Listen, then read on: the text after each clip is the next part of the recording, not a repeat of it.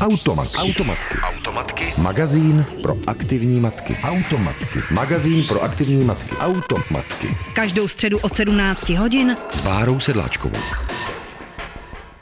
Hezké odpoledne, opět vás vítám u Automatek. Dnes si budeme povídat s Janou Luhanovou, maminkou čtyřech dětí, eh, dvou biologických a dvou v pěstounské péči. Já vás tady vítám, hezký dobrý den. Dobrý den.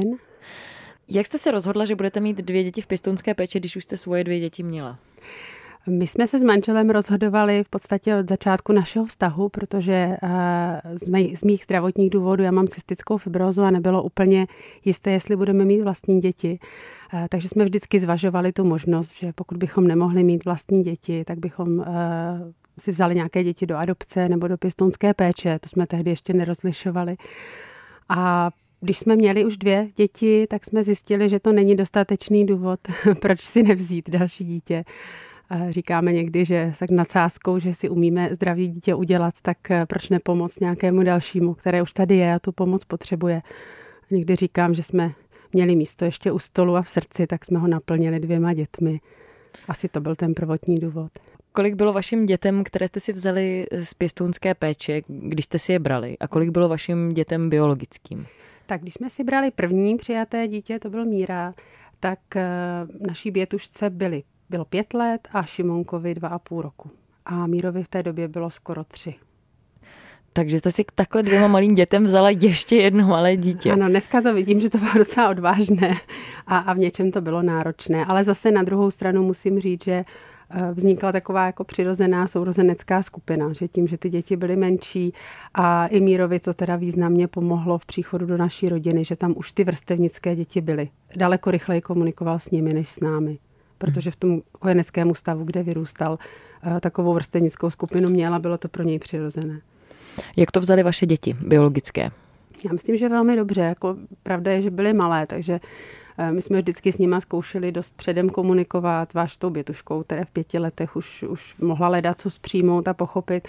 A myslím, že opravdu jako vznikla, eh, vznikly mezi nimi moc hezké vztahy a nikdy velké zádrhely nebyly. Samozřejmě mají sourozenecké půdky, jako každý, ale jako všichni sourozenci. Nebyla tam žádná žárlivost u těch dětí, že máme tady někoho nového a my se chceme mami mazlit s tebou?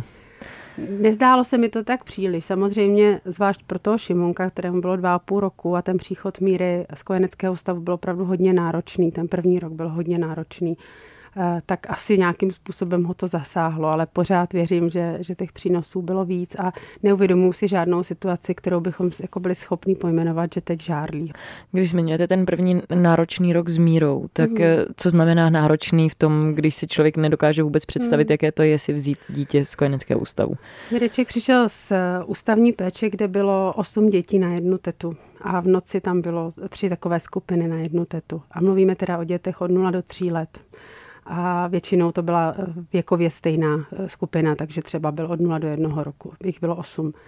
Eh, takže Míra, když k nám přišel, tak opravdu nebyl zvyklý na nějakou individuální péči. I když se ty tety opravdu snažili, vím, že ty děti měly hodně rádi, tak celý ten den byl o tom ty děti nakrmit, přebalit a nakrmit, přebalit. Nedalo se nic jiného v těch osmi dětech stihnout. A v noci, pokud tam byla jedna teta na 25 dětí, tak eh, nemohla ke každému jít, když plakal, když měl nějakou potřebu. Takže když k nám Míra přišel, tak opravdu neslyšel na jméno. Když jsme ho zvedli, tak zůstal vyset jako hadr, nedokázal se chytnout a ani o to nějak v té chvíli nestál. Vůbec jako neměl ten přirozený instinkt se chytit. A v noci se uspával tak, že bušil hlavou do polštáře, našel si nějaký náhradní způsob, jak se uspokojit a jak usnout. A kromě toho eh, ten kojenecký ústav je, aby se nezbláznily ty tety, tak je poměrně sterilní prostředí. Nenarazí tam ty děti na pračku, na myčku, na to žvařič nebo něco takového. Takže opravdu jsme dostali tříleté dítě, které sociálním chováním bylo tak na roce, ale všemi schopnostmi i inteligencí bylo na třech letech. Míra je velmi šikovný a tím pádem opravdu jsme za ním pořád chodili. Ještě jsme si ho vzali 23. prosince, takže kombinace Mirečka a stromečku byla opravdu zběsila, aby nesnědl ozdobičku, snědl kus knížky a tak. Opravdu to bylo jako v tomhle neskutečně náročné. Zvlášť, tam ještě byl ten dva letý Šimon. Obdivuji vás, jak jste to zvládla. Ale myslím, že ještě včas prokáže, jestli je co obdivovat. To uspávání těch dětí, jak jste zmínila, mm. že se bouchá mm. do polštáře, bouchá hlavou do polštáře, to muselo být pro vás hrozně těžké, už protože jste jako máte ten mateřský put mm. a když vidíte, že si to dítě ubližuje, jak se s tímhle tím dalo pracovat?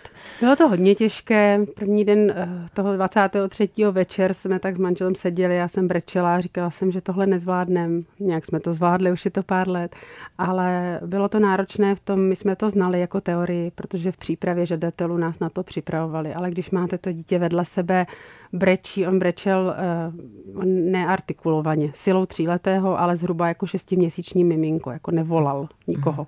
Mm asi ne, nebylo proč nikdy. Takže opravdu tohle to bylo náročné a musím říct, že jsem nejvíc myslela na to v té první chvíli, že jsme tam ty zbylé děti nechali, že s tímhle jsem se musela poprat a jít dál a věnovat se jenom tomu jednomu a ne, nepatlat se v těchto myšlenkách, protože jsem si říkala, ten Míra už má nás. My už se s tím nějak poperem, pomůžou odborníci, pomůžeme my, ale ty zbylí děti jsme tam nechali a ty tam taky takhle jsou teď někde. Kdy jste si potom brali holčičku? Moničku jsme si brali asi za dva roky a také jí byly asi kolem tří let. Ona byla malinko starší, tři a půl roku. A měla taky tyhle ty příznaky, co měl Míra? Neměla. Monička nebyla v kojeneckém ústavu, vyrůstala v Klokánku a tam přece jenom ta péče byla výrazně individuálnější a navíc Monička měla hodně intenzivní vztah se svojí babičkou, která se snažila každý víkend si brala, doteďka má teda velmi dobrý vztah s babičkou, takže tam eh, tyhle ty příznaky nebyly. Tam spíš jsme se zase potýkali s tím, eh, že vlastně střídala neustále výchovná prostředí. Automatky. Automatky. Automatky. Automat. Automatky. Automatky. Tolerujeme, akceptujeme, diskutujeme, neodsuzujeme. Automatky. Automatky. S Janou Luhanovou, pěstonkou a maminkou dvou, vlastně čtyřech dětí, si dneska povídáme nejenom o tom, jaké to je být pěstonkou. Jak je to tedy u vašich dětí, které máte v pěstonské peči s tou původní rodinou? Obě naše děti jsou v nějakém kontaktu s původní rodinou. Monička je v intenzivním kontaktu s babičkou i s maminkou. Opravdu se výdají tak jednou za dva týdny, někdy i častěji. A babička se stala babičkou naší rodiny, bere si vždycky dvě děti, k Moničce ještě jedno a e, udělá s nimi nějaké aktivity, výlety. A myslím, že se nám teď podařilo, že opravdu s nimi vycházíme velmi dobře a myslím, že to je pro Moničku hodně důležitý. Mireček e, ztratil tatínka, když byl u nás dva roky, viděli se hodně intenzivně, měli se rádi, tatínek pro ně byl opravdu důležitý tak bohužel zemřel při autonehodě. A my jsme dneska vděční za každou chvíli, kterou spolu měli i v době, kdy už Míra byl u nás. S maminkou se dneska nevídá tak často, protože maminka žije v zahraničí, ale teď se potkali zrovna v létě po nějaké době a taky jsem vnímala, že to je pro Míru strašně důležitý, když nás tam měl obě e, maminky, takže e, byl hrozně šťastný. Bylo moc hezký ho takhle vidět. V současné době to máme nastavené, takže nás maminky respektují v té roli, kterou máme a jsou eh, s námi v dobrém kontaktu. Myslím, že to je pro ty děti, když se to podaří, samozřejmě vždycky to nemusí být ku prospěchu toho dítěte a pak je potřeba to řešit jinak, ale když se to podaří dobře nastavit, eh, když taky můžou vyprávět věci a dávat jim ten, ty kořeny, které my nemáme. To je, my můžeme dát ledat, co ale nikdy jim nedáme ten základ, ty kořeny základ, myslím teď v tom, té identitě a v té historii. A když jim vypráví uh, biologická babička, ty se směješ, jako se smála maminka v tvém věku, tak to je něco, co ty děti potřebují slyšet. A já to vidím u, na, u biologických dětí, jak často se ptají, jak jsem se narodil. A co když ty jsi byla malá a těm dětem, které jsou v pěstonské péči, to často chybí. Říkají vám děti mami? Říkají, oni to slyšeli od našich dětí, takže hrozně brzo na to naskočili a, a já myslím, že jsme pro ně v mateřské a otcovské roli a že to potřebují, abychom byli. Že zase je to, mně to připadá hodně podobné jako v rozvedených rodinách, kde prostě ty děti často mají jako dneska dva, dvě maminky, dva tatínky a nikdo se nad tím nepozastavuje, takže a jaké to je pro vás se setkat eh, s tou maminkou, nebo bylo to třeba náročný na začátku to bylo náročné, hlavně proto, že my jsme eh, tehdy ještě neměli doprovázející organizace. V době, kdy jsme si brali děti, ještě tenhle institut neexistoval. Dneska doprovázející organizace může hodně pomoct v tom nastavení kontaktu. Protože, to znamená co? To znamená to, že eh, člověk, který s váma spolupracuje z té organizace, tak je eh, pro toho biologického rodiče neutrální. Nebere mu dítě, když to řeknu natvrdo. Mm Takže je pro něj snaží nastavit nějaká pravidla, domluvit, jak často se budou setkávat, kde se budou setkávat, vysvětlit, hledat co z tomu rodiči. Vy jako pěstoun jste pro rodiče vždycky trochu konkurence. Prostě to tak je, tomu se nedá zabránit. Takže ze začátku ty, to pnutí tam určitě bylo, než se nám povedlo to nastavit, než si ty rodiče ověřili, že jim nechceme bránit a vy viděli ty svoje děti. A jak jste to vnímala vy, protože ty děti byly odložené, je to tak? Mm. Protože se o ně ty maminky vlastně nemohly starat mm. nějakým způsobem. Neměla jste vy v sobě vůči nim hm, já, já nevím, lítost, že je, se ty maminky... Já mám lítost, že se to nepovedlo, že nemohly ty děti zůstat u svých původních maminek. Teď jsem samozřejmě ráda, že jsou u nás a mám je ráda jako svoje, ale když Monička řekne, je líto, že jsem nemohla vyrůstat u svojí maminky, to už teď neříká, ale z začátku, tak eh, jsem mohla jako fakt směle říct, mě to je taky líto, protože věci mají tak být, mají děti vyrůstat u svých maminek.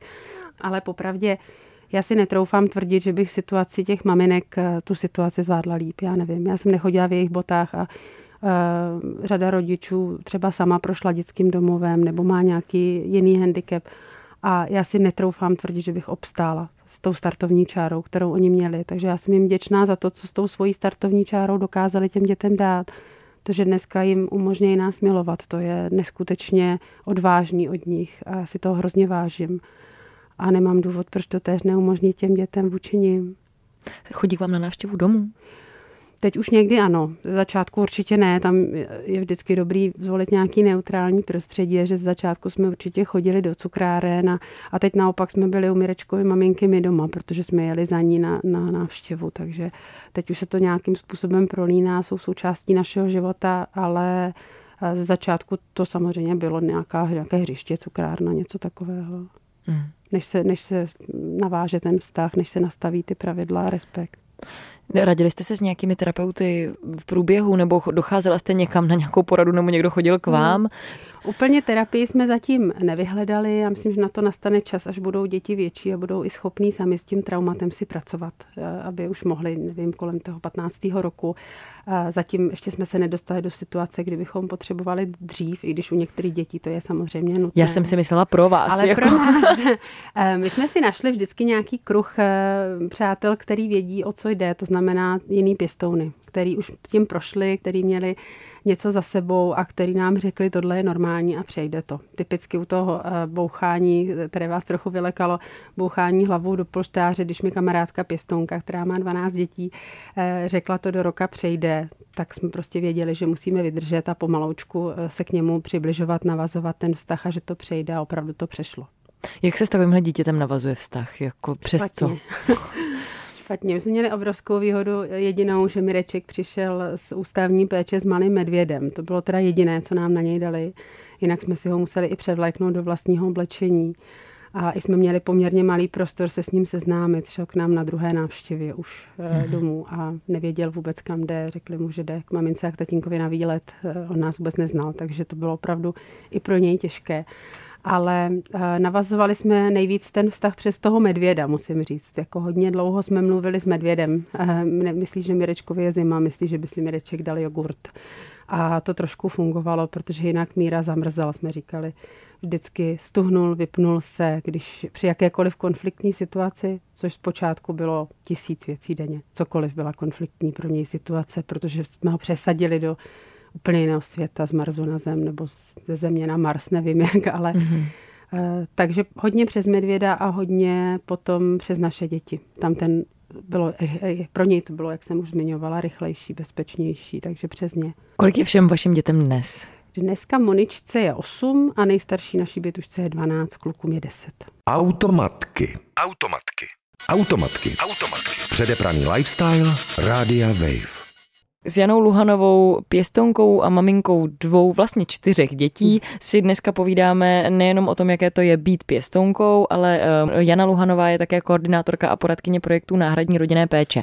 Eh, co si myslíte o mm, současném rozhodnutí ministrů, že děti zůstanou v kojeneckých ústavech právě do tří let a o takové té nízké podpoře krátkodobých pěstounů? Hmm. Tak samozřejmě mě to moc mrzí. Já jsem se sama mnohokrát jako podílala na, na aktivitách, které měly prosadit zákaz umistování dětí do kojeneckých ústavů eh, do tří let, kde to opravdu je zásadní. Vidím to u našeho míry. jak ty tři roky už mu nikdo nikdy nevrátí a nenahradí a, a ty tety nedokážou eh, ty potřeby uspokojit. Mrzí mě to, protože teď byla velká šance i sjednotit pod jedno ministerstvo ochranu práv, nepodařilo se a eh, je to velká škoda, bojím se, jak dlouho to bude trvat, než se to podaří. Ale na druhou stranu musím říct, že všechny orgány, které vidím, že jsou zainteresované v ochraně dětí, se v současné době z mé zkušenosti opravdu snaží ty děti neumistovat. Takže moje naděje je, že se to povede ze zdola, když se to nepovedlo ze zhora. Že opravdu ty, ty tlaky, není to všude, ale alespoň tam, kde já vidím, kde máme klienty, tak eh, se opravdu ty ospody snaží, eh, orgány sociálně právní ochrany dětí snaží děti umistovat přednostně do rodin dříve, než je, je, zlepšilo se to za tu dobu, co v tom pracuju, obrovsky. Jsem mm-hmm. za to moc vděčná. Myslíte, že těch pěstounů krátkodobých přibývá? Určitě. Eh, teď je jiný problém, nepřibývají dlouhodobí pěstouni, rozhodně ne tak rychle, jak bychom potřebovali. Krátkodobých pěstounů není určitě pořád ještě dost. Je, vítáme každého a je to velmi náročná profese. My jsme ten rozdíl úplně nezmiňovali, ale, ale je to jiné než dlouhodobá pěstounská péče ale těch přibývá, díky bohu, daří se získávat nové, pořád i v těch přípravách jsou. Horší je to opravdu s dlouhodobými pěstouny a zvlášť s dlouhodobými pěstouny pro děti jiného etnika nebo děti s nějakým problémem. Tam samozřejmě pořád je zoufalý nedostatek a moc bychom je potřebovali. Čím by měl být podle vás člověk vybaven ve chvíli, kdy se rozhodne, že bude pěstounem? Hmm. Myslím, že by měl být vybaven především stabilním rodinným zázemím, ať už je jakékoliv a nějakou širší záchranou sítí, aby v tom nezůstal sám. A potom měl by být asi sám trošku stabilní. Pokud ví na začátku, že se eh, psychiatricky léčí nebo je nějak nestabilní, je asi ke zvážení, jestli do toho jít, protože ten tlak je velký. Jenom z toho, co jsem vyprávěla, eh, je jasné, že to je v něčem každodenní tlak a, a bude určitě větší, až naše děti půjdou do puberty. Takže ta stabilita tu tam vnímám a zázemí eh, vnímám jako hodně důležitou. A pak možná otevřenost a ochota řešit problémy na venek, ne, nepitlikovat si to doma, neuzavírat se s tím, ale je potřeba se připravit na to, Dneska každý pěstoun je povinný uh, mít dohodu s doprovázící organizací, která mu chodí domů každé dva měsíce, takže i na to je potřeba se připravit, že každé dva měsíce vám bude chodit domů cizí člověk, který vás bude doprovázet, ale zároveň i kontrolovat. Jak jste zvládli manželství? Proběhla nějaká krize, když jste měli čtyři děti? Nebo když máte čtyři děti? Myslím, vlastně... že ne. Vlastně- já mám, no. já mám úžasného manžela, jsme spolu 17 let, měli výročí. A on má teda spoustu energie, to je jeho hlavní vlastnost. Běhá maratony, je železný muž a já to jenom brzdím doma pořád, tu jeho energii ale myslím, že jsme neměli větší krizi, neuvědomuji si. Je pravda, že se docela snažíme na tom nějak vědomě pracovat, že, že čas od času dáme děti babičkám, jedeme sami někam, aspoň na jednu noc odpočinout si a mít prostor si popovídat a řešit věci, ale jsem za to moc vděčná. Já moc děkuji, že jste přišla sem k nám Není do Automatek zač. i za sdílení vašeho životního příběhu a ať se vám daří. Já děkuji za pozvání. Naschledanou. Naschledanou. Automatky. Automatky. Automatky. Magazín pro aktivní matky. Automatky. Magazín pro aktivní matky. Automatky. Každou středu od 17 hodin s Bárou Sedláčkovou.